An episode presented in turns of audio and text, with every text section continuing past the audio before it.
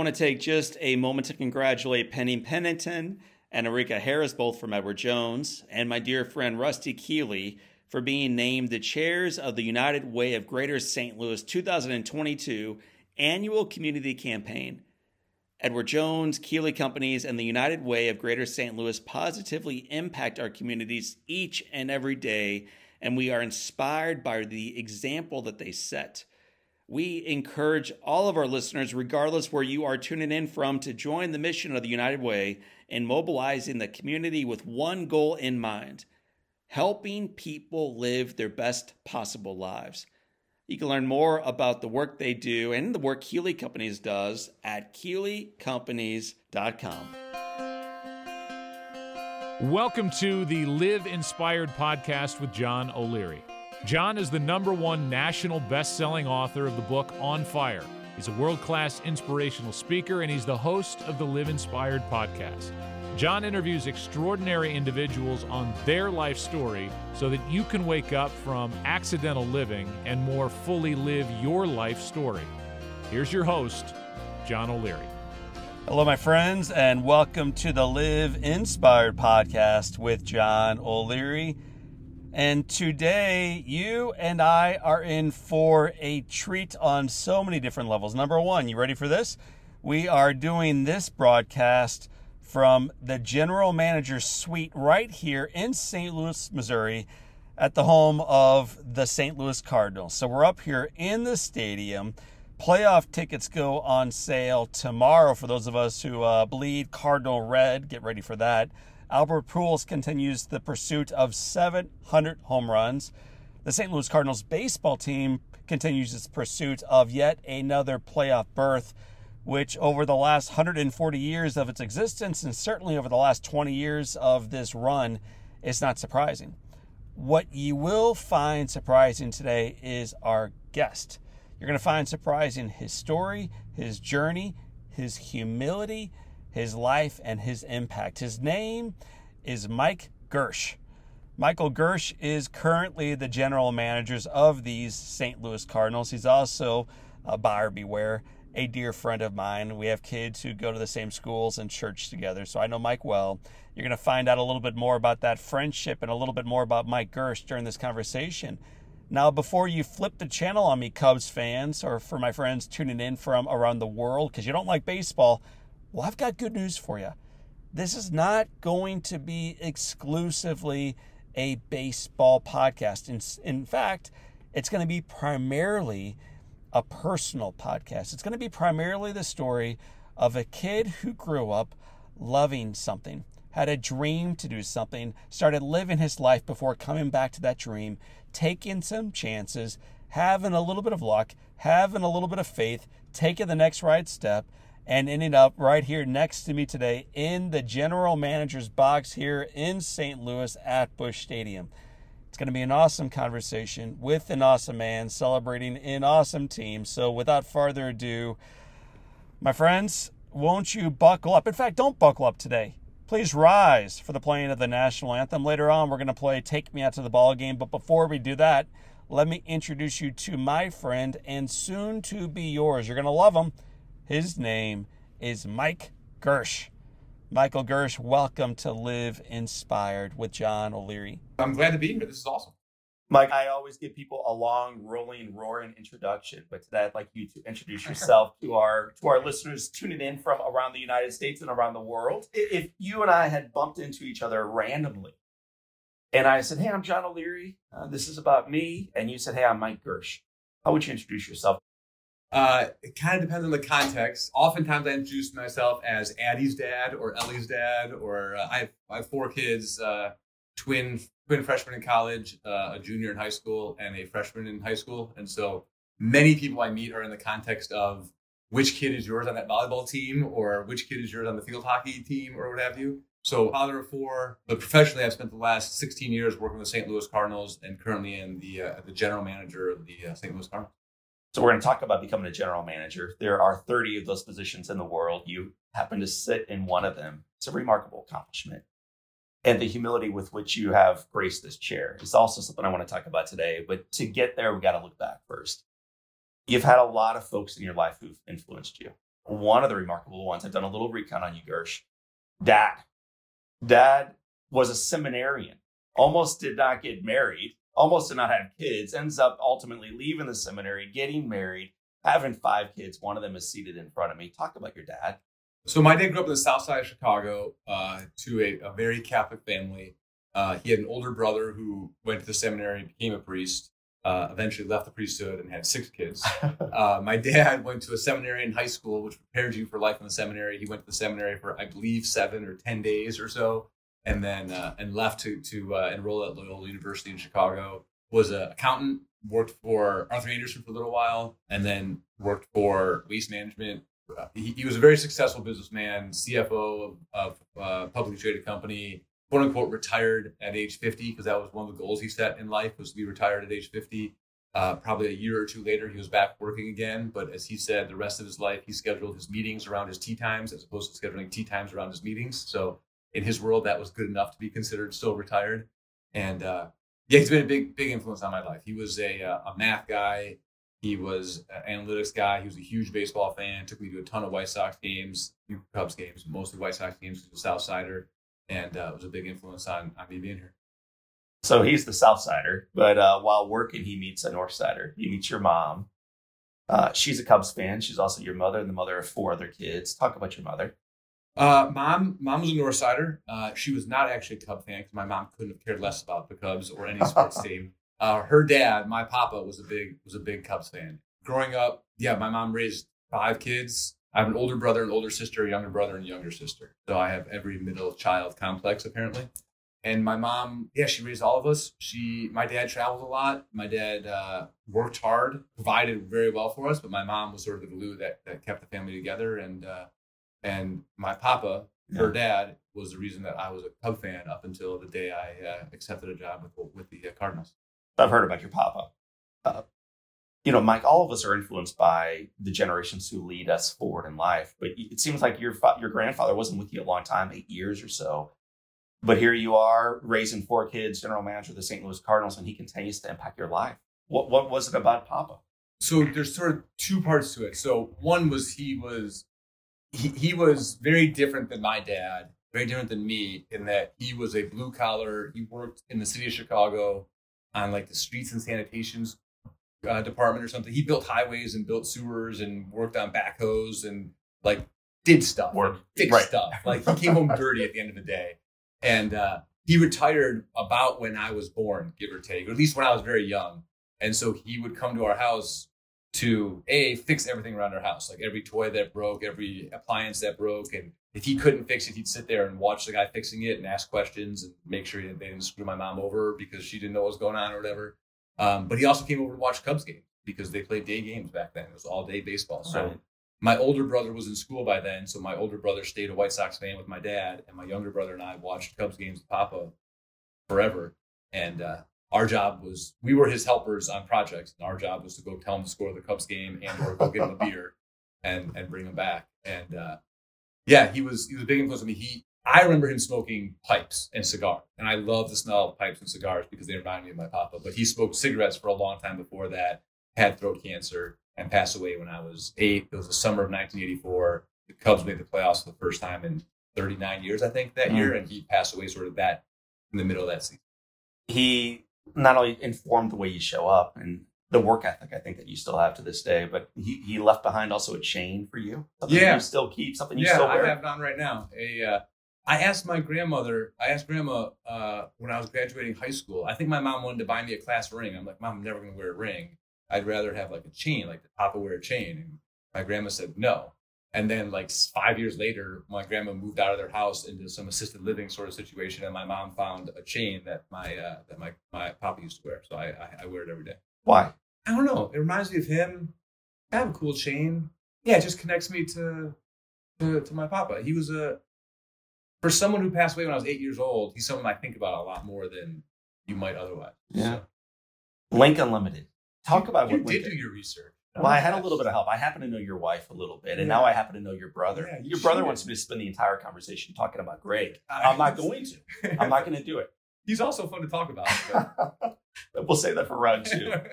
Link Unlimited. What is Link Unlimited? Uh, Link Unlimited is an organization in Chicago that connects sponsors, people who can afford to help inner city youth get into predominantly Catholic schools for high school in the city. Um, it's not all Catholic schools. There are some other private schools involved, but it's primarily helping kids from the inner city of Chicago, mostly African American, who are in a public school system that doesn't offer them all the opportunities that that you know I and you have been able to afford our kids and get those kids into some of the best Catholic schools in uh, in Chicago.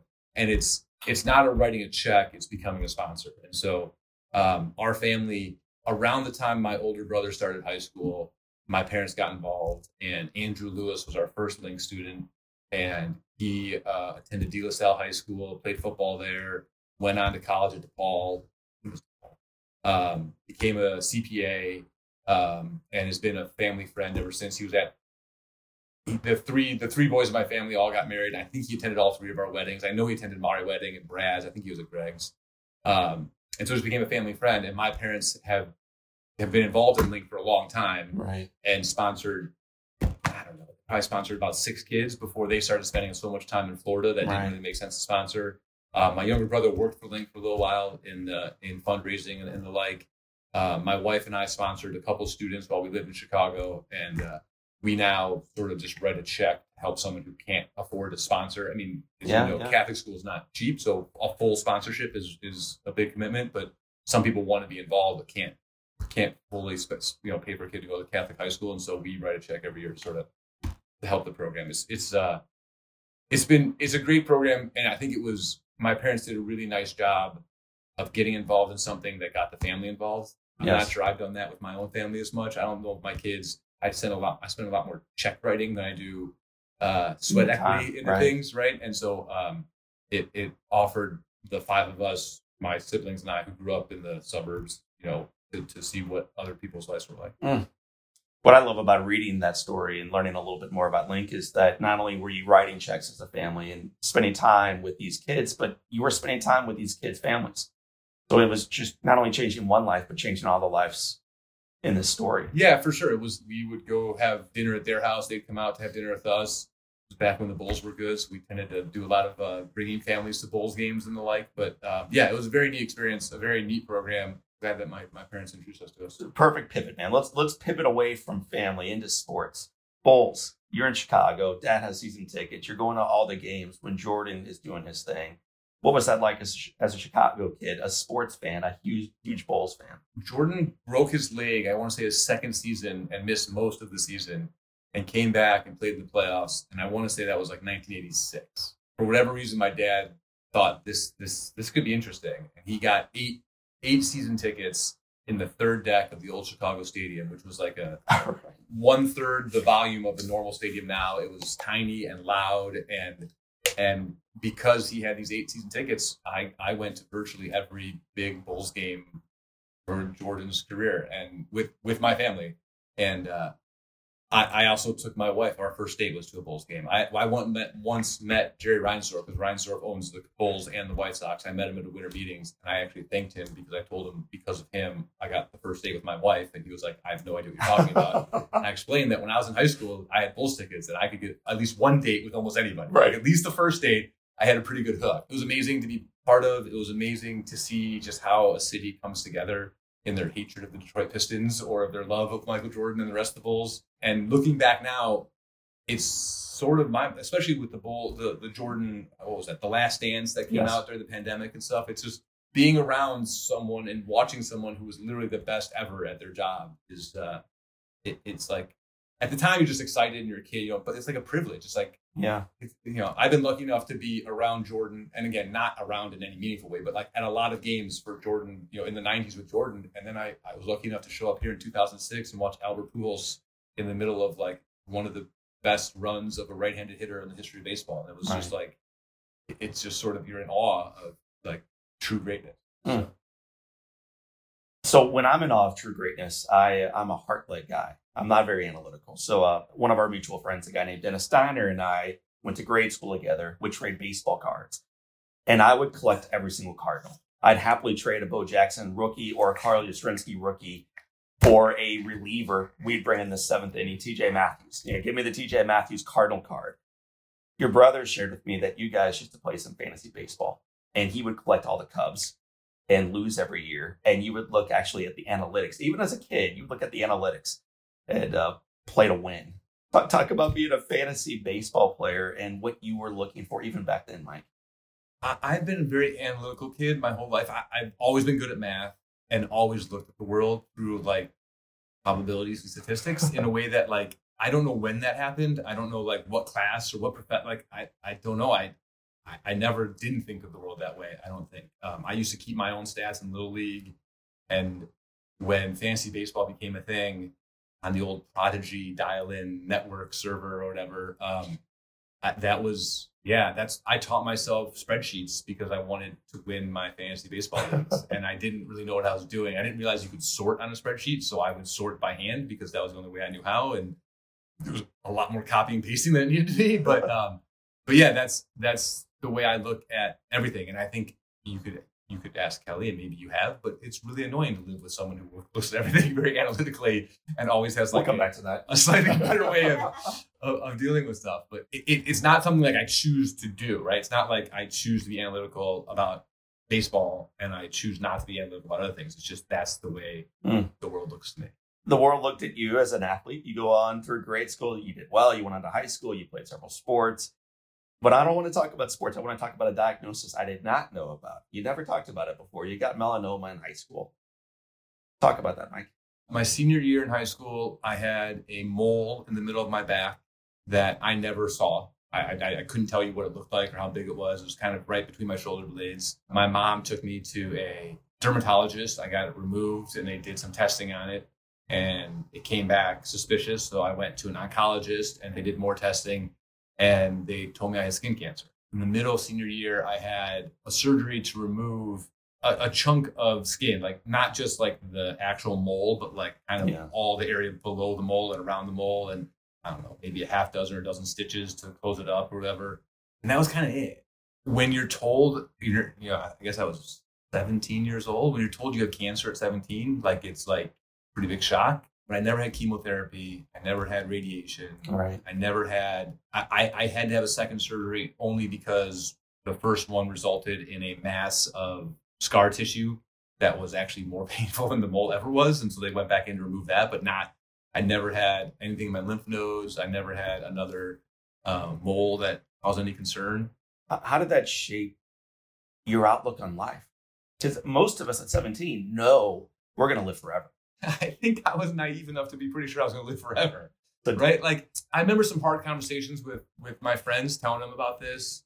I think being the doctor and my parents were positive enough that like you have cancer, but we have it. We found it really early, as opposed to like you have cancer and holy shit, we don't know what's going to happen next. Right. I recall like hearing cancer and kind of blacking out, right? Like I don't really know Right. what else was going on, but I don't recall being like the the next day or the next week being terrified of what this meant for the rest of my life, right? Right. It was like they're going to do surgery and remove it, and then they'll tell me whether or not that's the end or whether there's more, right? Mm. And so it was it was a bad diagnosis, but not a like a long term life changing Well, it, situation. in some regards, it led to a life changing situation because one of the visitors to Rush Hospital was a woman named Kelly, a classmate of yours. Yep.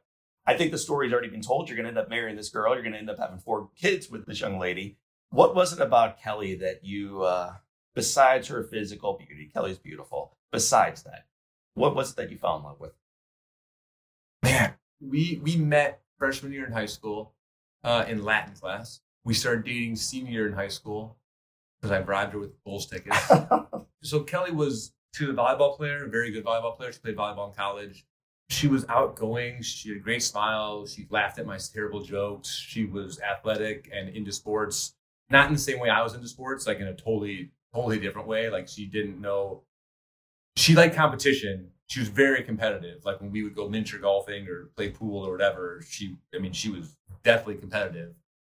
And but but not in the way like I'm into sports. She didn't know, you know, who the starting, you know, defensive tackles were for the 85 Bears, which I can tell you if you needed to know. No, we're, we're, Um, we're good on that. She's just a very kind and sweet person who turned out to be an incredible wife and mother. You date starting high school through college, all of college except for eight days. We won't talk about those eight days. Uh, eventually, you graduate. You go to Notre Dame. She goes to a school very nearby. You move back to Chicago. Speed taping this thing forward a little bit.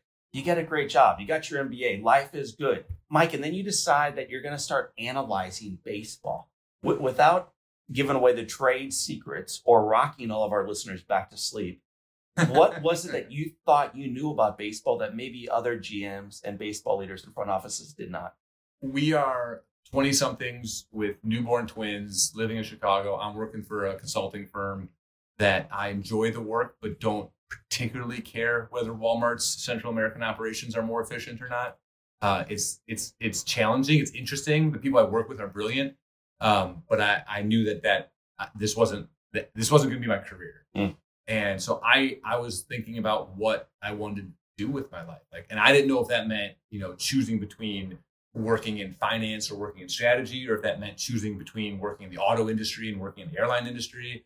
Or I, I just didn't know I, I didn't know what, but I knew I knew I wasn't going to be at, at this consulting firm forever.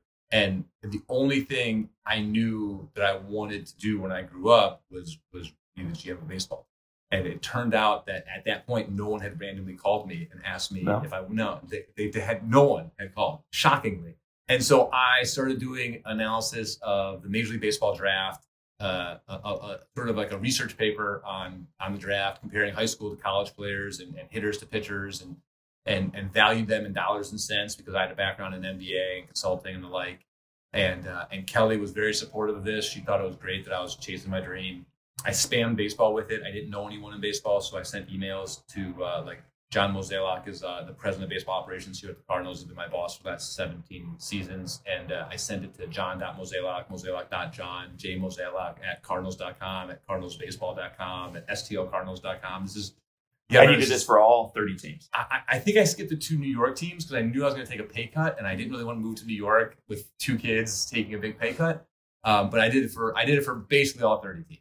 And and I actually sent FedExes with my document to the Cubs and White Sox. And I was like, you got to open a FedEx, right? You can ignore an email, but you can't not open a FedEx. Like this could be important. And I didn't hear back from the Cubs and White Sox. Uh, I heard back from three teams. One of them was the Cardinals.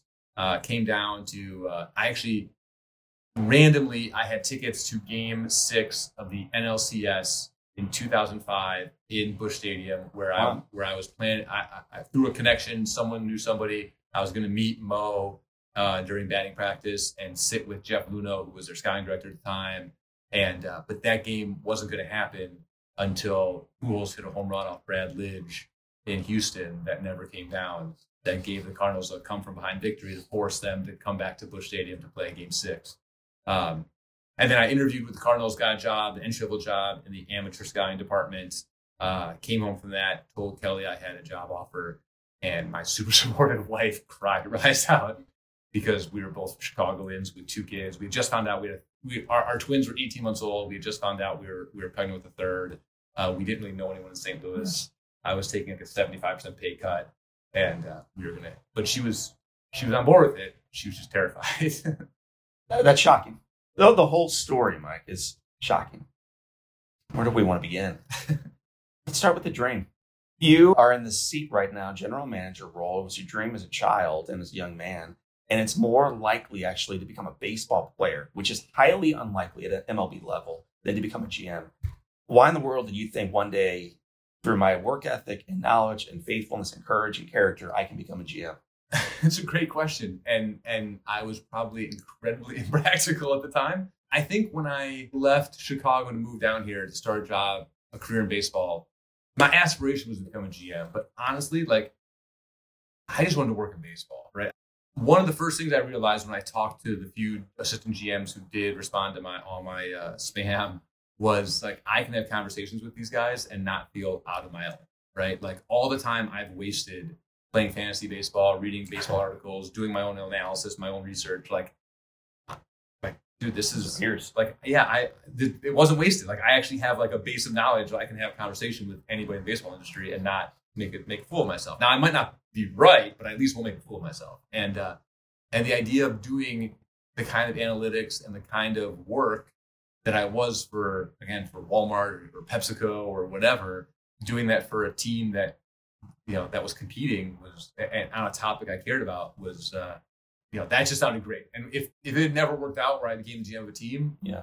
I've loved every minute of this job, not just the minutes when I became GM, right? So Mm. the first 10 years were just as good and just as rewarding as, as the last five have been. So, and I, I do think that I, had a lot of luck and timing along the way, including Moneyball, the book had come out a couple years before I started applying for jobs.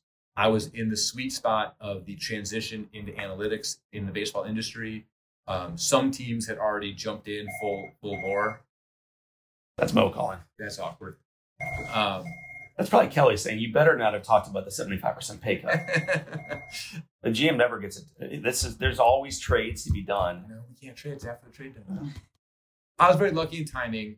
Moneyball comes out. The A's and some other teams are very into analytics. A lot of teams are very against analytics and are like, just to prove a point, we're gonna like make sure we don't do analytics. Hmm. But teams like the, the Cardinals, and because of Mr. DeWitt and his hiring of Jeff Luhnow, were like in the process. When I was trying to sell myself to teams, I was trying to sell myself to the Oakland A's as I know you believe that this stuff helps. I can help you do it. I was trying to sell myself to other teams as you might not believe this stuff helps, but look what I could do if you Yes. gave me a chance to help. And there were actually teams who were receptive to that idea, right? And so if I had tried to do this five years before, I think nobody would have given me the time of day, except Hmm. maybe if I got lucky with the, the A's or something. If I tried doing it five years later, I would have been competing with a million other kids trying to get the same job with all yeah, and like let me tell you, it is really hard now. Like the resumes that we get are really impressive. I was at the right time, right place, right time where I was a candidate for a type of role that the industry was just starting to look for Mm. and, and be open to. Seventy-five percent pay cut. What were you doing when you first hired on with the Cardinals? So my first job with the Cardinals was uh, an entry level job in amateur scouting. So our amateur scouting department is about 20 scouts who are out scouting high school, junior college, and college players who are eligible for the draft each year. Basically, none of them live in St. Louis. There's a couple in Southern California, there's a couple in Texas, a couple in Florida, and then they're spread out around the rest of the country where you would think baseball is being played. Uh, my job at the time, the best description of my job was that I was an iPhone before iPhones existed. So people called me to make flight reservations, to rent them a car, to check the weather, to tell them directions to the high school they can't find, to ask, you know, this kid just I just got here and this kid's got mono. Are there any other games nearby that I Right. should drive to because I'm I'm in town and what should I do? Um, and I process expense reports, all that sort of stuff. That was the that was the job that I got. I did that, and then on nights and weekends, I did the analytical work, the evaluation work, the sort of stuff that that I wanted to do Right. that didn't really have a home yet in in the in our front office. But that was when I was actually responsible. Was was that stuff? So I'm hearing what you did. You know, in politics, they talk about a path to victory, and you need certain states and delegates to show up. When I hear what you did and the amount of seats between you and the seat you currently have, I don't see a path to victory. I, I, I don't see how you go from being the iPhone, so Jon Jay knows he can get picked up at the airport. right. I literally picked Jon Jay up there. I know, man. I mean, you were you. He called you an intern. yeah. You were interning around with your MBA and three little kids at home, and a, a wife who is lonely Yeah. and struggling with three babies and not the same income you're used to, and everything else in a new city. What kept you going? And you plural, because Kelly's part of this, so what kept Yeah. them both going? Again, being in the right place at the right time. We moved here in 2006, and and, and, and the St. Louis Cardinals won the World Series in October of 2006. Do you take credit for that? I take no credit whatsoever. My ability to process suspension reports better than the guy before me did not affect our on-field performance that year. But we got to go to World Series games and got to like go to a parade and like there are rewards for working in baseball, and one of them is if you do a good job, they might throw a parade in, right? And the fact that they did that right away, I think, was very much like, oh, this is a really cool job, Right. right? Like this is this is not just like a in theory cool job. It's like literally, this is unbelievable. I had all my family was coming down for World Series games. Kelly was at World Series games. Like we we, we didn't go on the parade because we had three kids, but we went basically to the end of the parade and watched it go by. I think that helped a lot. I think the other thing, like St. Louis is a very small sort of provincial place. But if you are pushing a stroller with two 18 month olds while you're visibly pregnant, people will stop and help you and ask you, what's, What's your story? with you? Where did you come from? Because you didn't go high school here. No one recognizes you. So Kelly made friends quickly and, and found play dates and found a, a, a mom's group and got settled in here, I think, far quicker than if we had come here before we had kids. And the other thing is that things progressed for me in my career relatively quickly. So I was amateur scouting coordinator for a couple years. We had a little bit of change in the front office leadership and created an analytical group. We call it baseball development, our analytics and, and web development and that sort of thing. A group that didn't exist before, and I became the director of that. So I went from Hmm. entry level to director of the analytics group, which really group was really two or three people at the time, but we, we slowly built that up. And I did that for several years. And then our assistant GM, who had been here for three or four years, left to go to San Diego Padres. And it was timed out about right where I'd been the director of baseball development for a few years. And so I then got the opportunity to become assistant GM, where that's again another step in, in the right direction. I did that for a while. And it just, the path to victory wasn't obvious at the time, but I am like both ambitious and very not concerned with the path to victory. Like I've always, I, I've never had a plan. I did sell Kelly on a plan when I first took the job. I did make up some plan where every two years I was going to be promoted and I'd be like GM by, you know, by year eight or whatever. And I missed it by two years and I totally made it up. But uh, that was just to sell her on the idea in the first place. But for the most part, I just, I've always just sort of done my job and figured that it'll work out. Right. And, and for me, I've been very lucky. Again, like things like the assistant GM leaving. If he had left two years before, we would have brought in some outside assistant GM, and I might have been stuck behind him for a decade. Who Yeah. knows, right? If he left two years later, I might have gotten antsy and been looking around or whatever. But he sort of things have just sort of lined up. What Work hard, keep your head down, and and and then hope things line up for you. What would you say to folks right now who are tuning in saying, "Ugh, "It's a great story. It's not mine. Things aren't lining up for me, and they're not working out for me. And when I try to go left, wind pushes me to the right, and relationships haven't worked out." And for those right now, and there's many, Mike, uh, who tune into our podcast who are just struggling relationally, financially, professionally, in life. What's what's your encouragement to them? the biggest decision I made in my life was to actually apply and try to get a job. I always wanted to do this. There was nothing different about me after I wrote that baseball research paper than there was before. But but I had no one talking to me before, and after I did some work, I had opportunities. I had at least conversations, right? And whether they were going to work out, who knew? Part of the hardest part is is taking the first chance, is making the first change, right? I think sometimes our our culture is about like don't give up, stick through with whatever you started, you know, like Right. don't be a quitter. But I think sometimes the answer maybe is like don't let inertia mean that you don't try something new, right? Mm. Like I was lucky in that I was doing well enough in my consulting job and and had had worked there for a while and had a little bit of a cushion where at age 29 I could take a chance. And if this baseball thing totally blew up in my face, look, when I left the consulting company, I went in and, and talked to the head of the office and I said, I said, Matt, you know, thank you for my year-end bonus. I appreciate the year-end bonus because it's bigger than the salary I'm about to accept. But just so you know, I'm leaving to go chase a dream in baseball. But there's some chance I'm back here in 18 months begging for my job back. So, like, I I, I love you. I Don't want to burn any bridges here, right? I was in a position where I could afford to take a chance. I had kids, but I was early enough in my career. I had a little bit of a cushion. If this whole thing blew up, I was pretty sure I'd get back into that consulting gig and and kind of restart that career. I think part of it is everyone's situation is different and everyone's ability to take a chance is different. But if if you don't take a chance, if you don't try something different, if you don't end one thing and try starting something new, it's you're you're you're not going to have Mm. you're very likely on to have the change that you're looking for, right? Whether that's a relationship or a job or a, Yes. or where you live or whatever. Like we all get stuck in ruts, and if you don't shake things up, you're probably not going to get out of the rut. So the two biggest fans of the Live Inspired podcast are Susan and Denny O'Leary. You know them. I do. They know you too.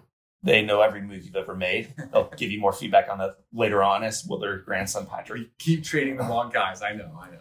When they have a ninth inning loss, my mom and dad, like it, they, they get deeply bothered. Most Cardinal fans, most Cubs fans, most sport fans are passionate about their sport, and they tune in for three hours a day. This is your life. It is your livelihood. These are your guys out there. And then the game gets blown up. And then the guy who you counted on to come through doesn't. And then you drive home. Frequently with my son in the back of your car. Occasionally. We'll come back to that in a moment as We're well. ones. Yes. How do you handle losses? When, when knowing, like, even in a good season, you're going to deal with 60, 70, 80 of them. How do you handle losses? Um, so so one thing that that working in the industry I think changes your fandom in a way.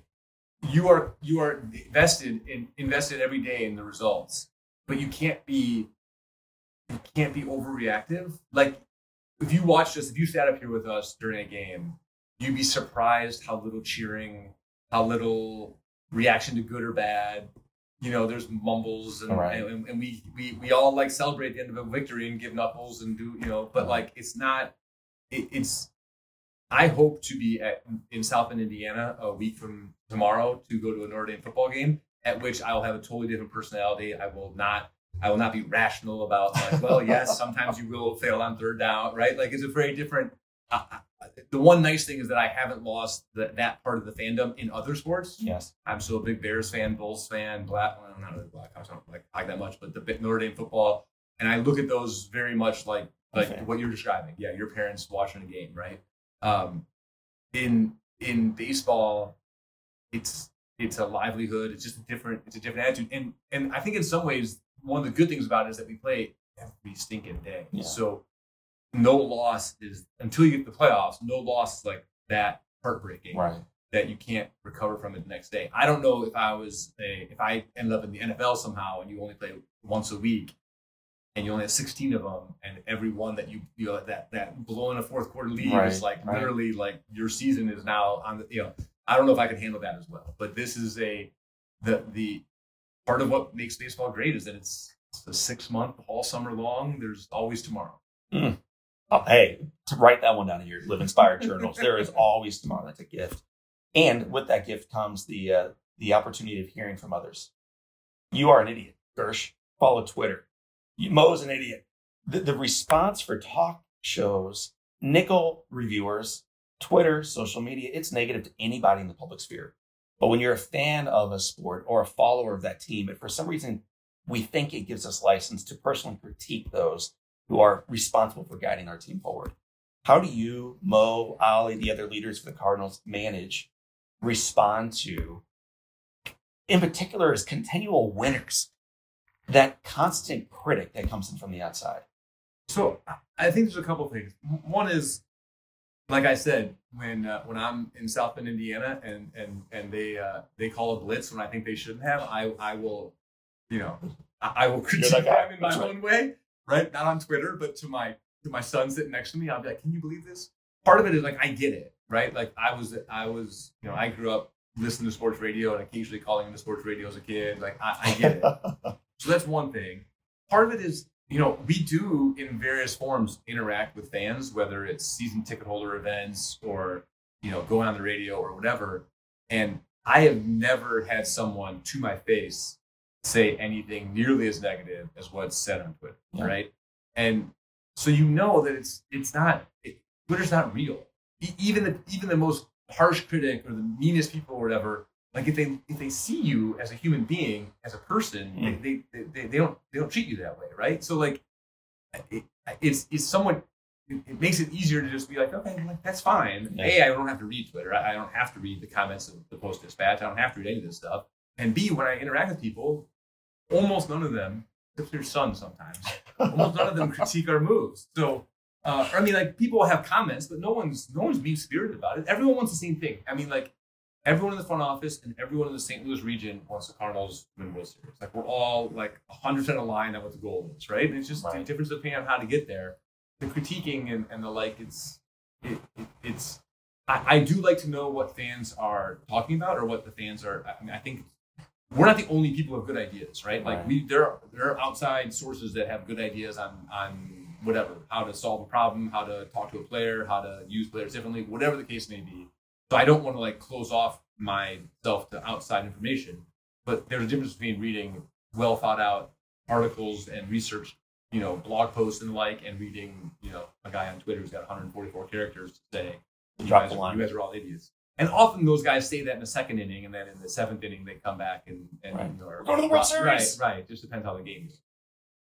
Does it bother you that for a decade we haven't had a losing season, and that's very seldom celebrated? That for the last twenty plus years we just win, and it's not as if Cincinnati doesn't win. Although people could argue maybe they don't.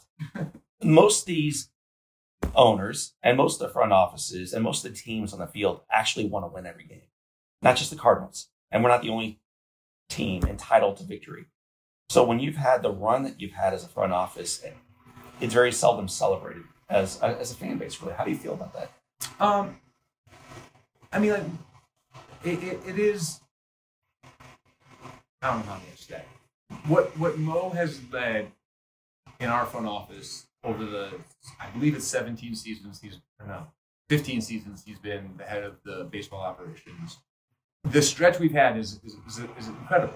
I think we're third in wins in, in the period he's been in, in, in charge, behind the Yankees and Dodgers, who spend almost double our payroll each year.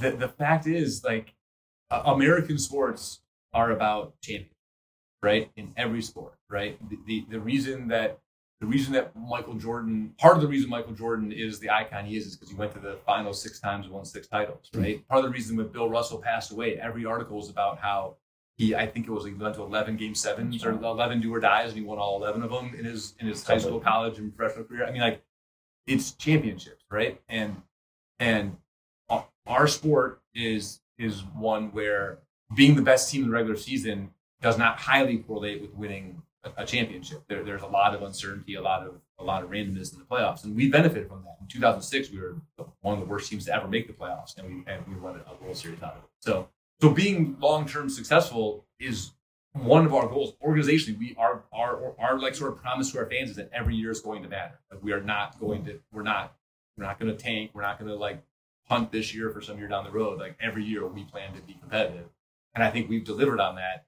But you know we haven't had a World Series in, in a decade, and that's that's like a real thing. That's what that ultimately that's what we're all chasing. Did I just hear you commit to a World Series this year? yeah, yeah, I'll commit to it. I don't know what that means. Okay. What keeps you humble? And let me back into it a little bit farther. In leadership, uh, we have the honor of working with a lot of organizations, and you meet a whole lot of leaders who run organizations. And frequently, the characteristic you see least in leaders, corporate America, around the world, politics, is just humility. And I've gotten to know you not only as a front office guy who I look up to, but as a friend who I look up to. And Mike, you're just steadfast in your humility. What what keeps you humble? Well, I think um, I appreciate that. I think that uh, context matters, and that I'm probably not nearly as humble in some contexts as uh, as I am in others. Um, I do think baseball itself is a very humbling industry to work in. Everything we do, all the work that we put in to decision making, to trades, to free agent signings, to who's going to pinch hit in the seventh inning tonight when a lefty comes in from the bullpen. Right. We're we're we're trying to get a 52-48 or a 51-49 advantage, right? These are not there's very I mean like to your point, there's 30 other teams trying to do the exact same thing, right? And so this is not we're not gonna we we have not and we very likely will not find something that puts us in such an advantage that you can be like, yeah, I got this game figured out, right? Um, the other day we had we have two MVP candidates on our team in in, in Paul Goldschmidt and Nolan Arenado. They both had incredible offensive seasons in the uh, I don't know what inning it was, the ninth, eighth inning of a game here in St. Louis. We were losing. We had two men on base. They were both up with a chance to to tie or give us the lead, and they both struck out. And now there's two outs, and there's still two guys on base, and a guy who strikes out 30% of the time, Tyler O'Neill, had a tough year this year. Was great last year, had a tough year all year this year. really struggling. Comes up, and he's the one hits a three-run homer to win the game. Right? Like it doesn't make sense, right? It's just it's it's it's a lot of probabilities and, and and like it's not absolutes. And so every time you think you have sort of figured out something, you watch a game and realize that like nah, it's it's you're just rolling dice at the end of the day. And so um, I think that's part of what keeps most people in baseball pretty humble because it's it, it every night it challenges you on whether you actually know what you're doing or not. Hmm. Final question before we move into the Live Inspired Seven is uh-huh. not everybody listening to our show is a baseball fan. Or if you can imagine a St. Louis Cardinals fan. I know that you find that offensive, but it is what it is. You weren't always either, Michael. But everybody's trying to live the best life they can. And uh, you made the analogy a moment ago that, that baseball and life have some similarities. For those of us who are in the midst of a losing streak and uh, aren't as uh, surrounded by other great leaders in their front office as you are, and as I am, candidly, what encouragement would you have for them today as they uh, get ready to wrap up this podcast and step into their season? From from from a baseball standpoint, the one thing we try to remember is that whether it's the team or an individual player, things are never as bad as they look or as good as they look. right? So whether it's when the team last year we won 17 straight games, that didn't mean that we were suddenly the greatest team in the history of the sport. It meant that we were a good team that had some things breaking our way. Um, and at times this year we we were playing pretty lousy baseball, and it didn't mean that we were not going to have a chance to make the playoffs. It meant that we were a pretty decent team who was having things not go their way, right? I think that's true for individual players on our team. I think that's true for individual decisions in the front office. I think it's true for for you know your relationship with your kids and your spouse. Like when things are bad, it doesn't mean they're going to be bad forever. When things are good, doesn't mean they're going to be good forever. And trying to trying to know when to adjust, right? When is things going bad mean, oh, we do need to make a change, and when are things going bad mean it's just it's just a cold streak and it'll and it'll work out. Um, is is the challenge, but I think staying more in the middle, staying knowing things are always going to regress back to the mean at some point is a uh, is is part of the way to kind of not not uh, not swing to extremes.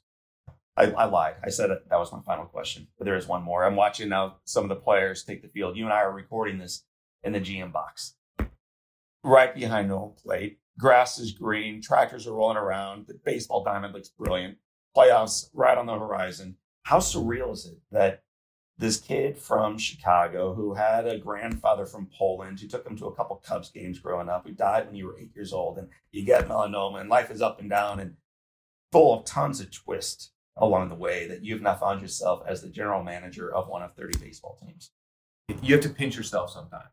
Anything in life becomes routine after a while, right? So walking into a baseball stadium as my office after 17 years, like I don't, I don't on a daily basis sort of recognize how unique this opportunity is.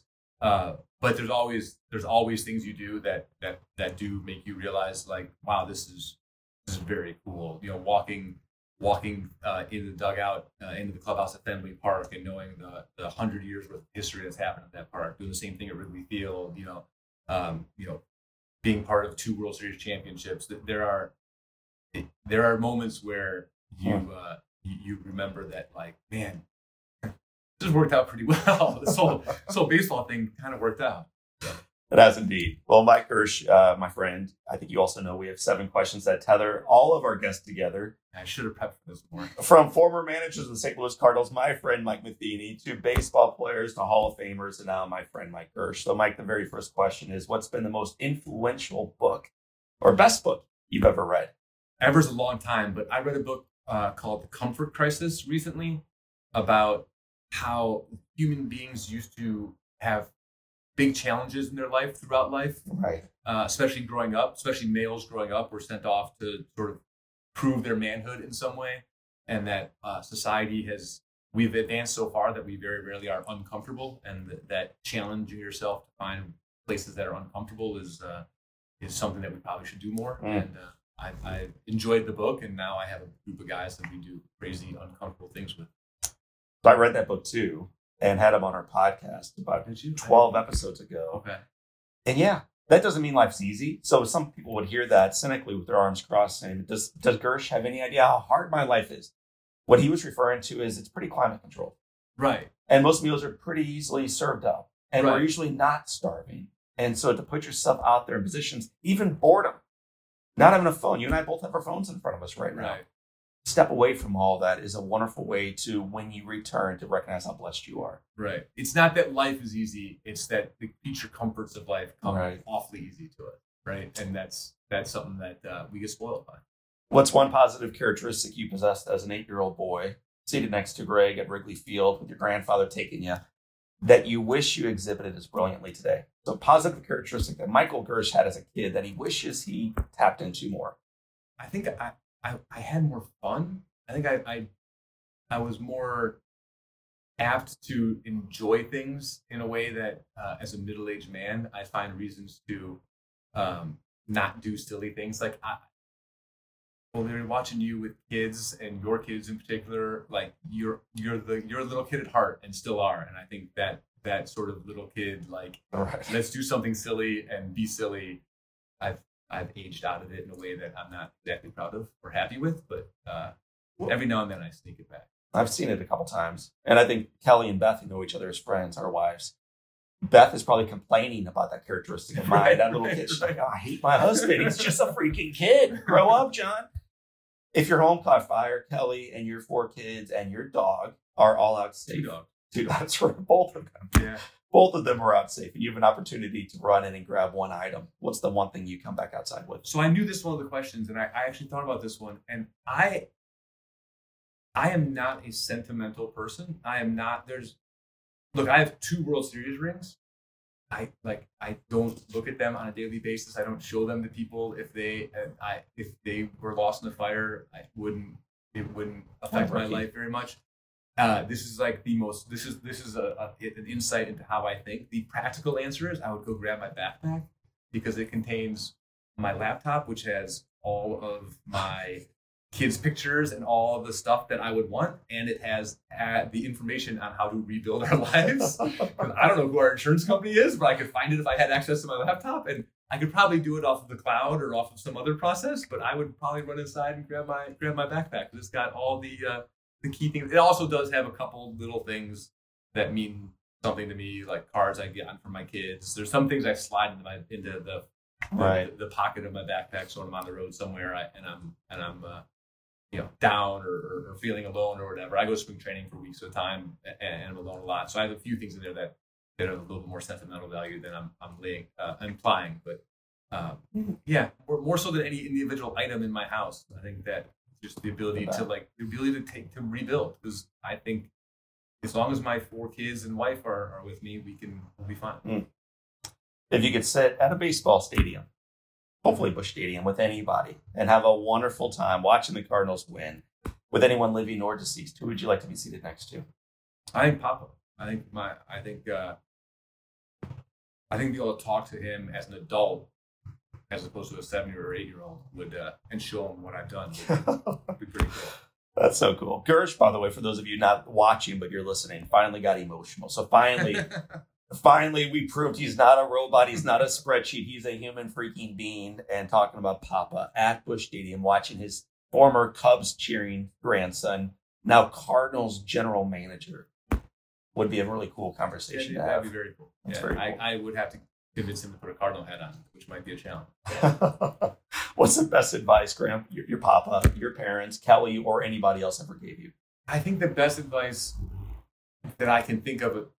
My dad told me once in some context, probably more about uh, business career than anything else, but um, something along the lines of "You'll never hit a home run if you don't take a chance."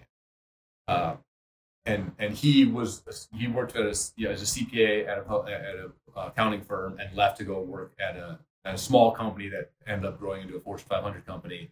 And that was the sort of thing he was talking about. Like when I was looking for a job out of school, I was like, look, don't just don't just take the safe route. Like you and his version of home run, I think, was more about financially was what he was talking about. But I don't think in any way he was telling me to quit my job and move to St. Louis and try chasing down a baseball dream. But I think in a way he was saying like, take a chance. Like you're not gonna you're not gonna hit a financial home run or a career home run by like taking the safe route. And I think uh, I think that that attitude, whether he he definitely told me that at once, but I think just that way he talked about everything in life, like like you're a smart guy, you're young, you've got opportunities, go for it. Yeah. Is something that uh, in a small way, you know, set me on the path that I'm on. If you could whisper a little bit of encouragement and wisdom into your ear at age 20, so going back a few decades, what would you say to yourself at age 20? I had to do it over and I'd tell him like get into baseball sooner. like there's two twin 18 month olds and a pregnant wife is not the time to explain to her that now is now is when I want to chase this dream.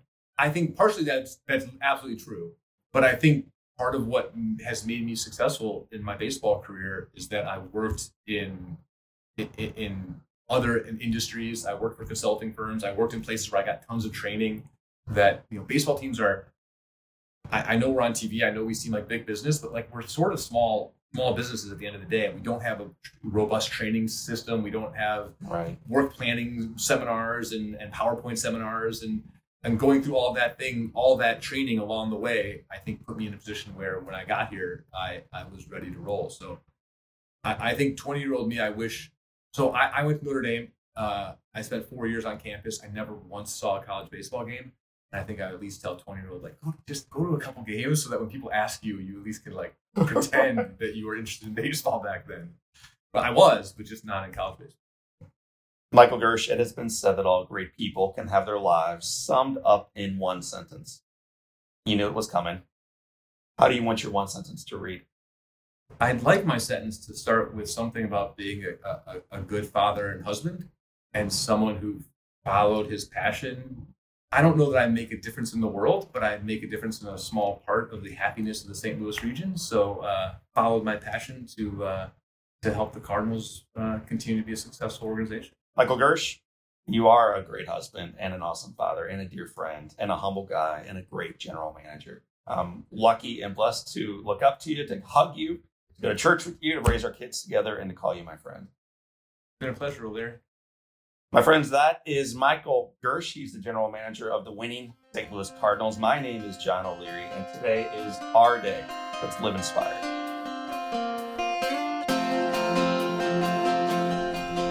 Well, my friends, there were so many takeaways from this conversation with Girsch. The, the first is this while he and I are talking, that's pretty fun, just talking to the general managers of the St. Louis Cardinals in the suite where they work and live and cheer, uh, getting ready on the field as the sun is shining, were the ball players. Ball players that Mike helped draft, helped sign, helped recruit, helped draw into this organization, and ultimately help lead to yet another playoff run. Pretty remarkable. But for me, the most remarkable part about this entire podcast is you had a fella who is in an elite position, one of only 30 people who have a job like this around the world. And you never heard him brag. You, you never heard anything at all that even hinted toward, look what I've done. Instead, you hear this incredibly faithful, servant minded, yeah, Mike's a brilliant guy, but he's not going to be the first one to tell you that A man who has served and worked and risked and challenged and lucked and got a little bit of faith along the way, his way to this room today. For me, it's a reminder that regardless of what your dream is, whether you desire to become the general manager of your baseball team and your community, or you dream of having a wonderful relationship with a loved one at home, you dream of rekindling a relationship with one that you've fallen into disrepair with, seemingly. You dream of moving through an addiction or aspire to something bigger than what you're doing right now. Whatever that dream is, it's not too late. It's not too far. Your life is too important. This moment too grand to wish it away.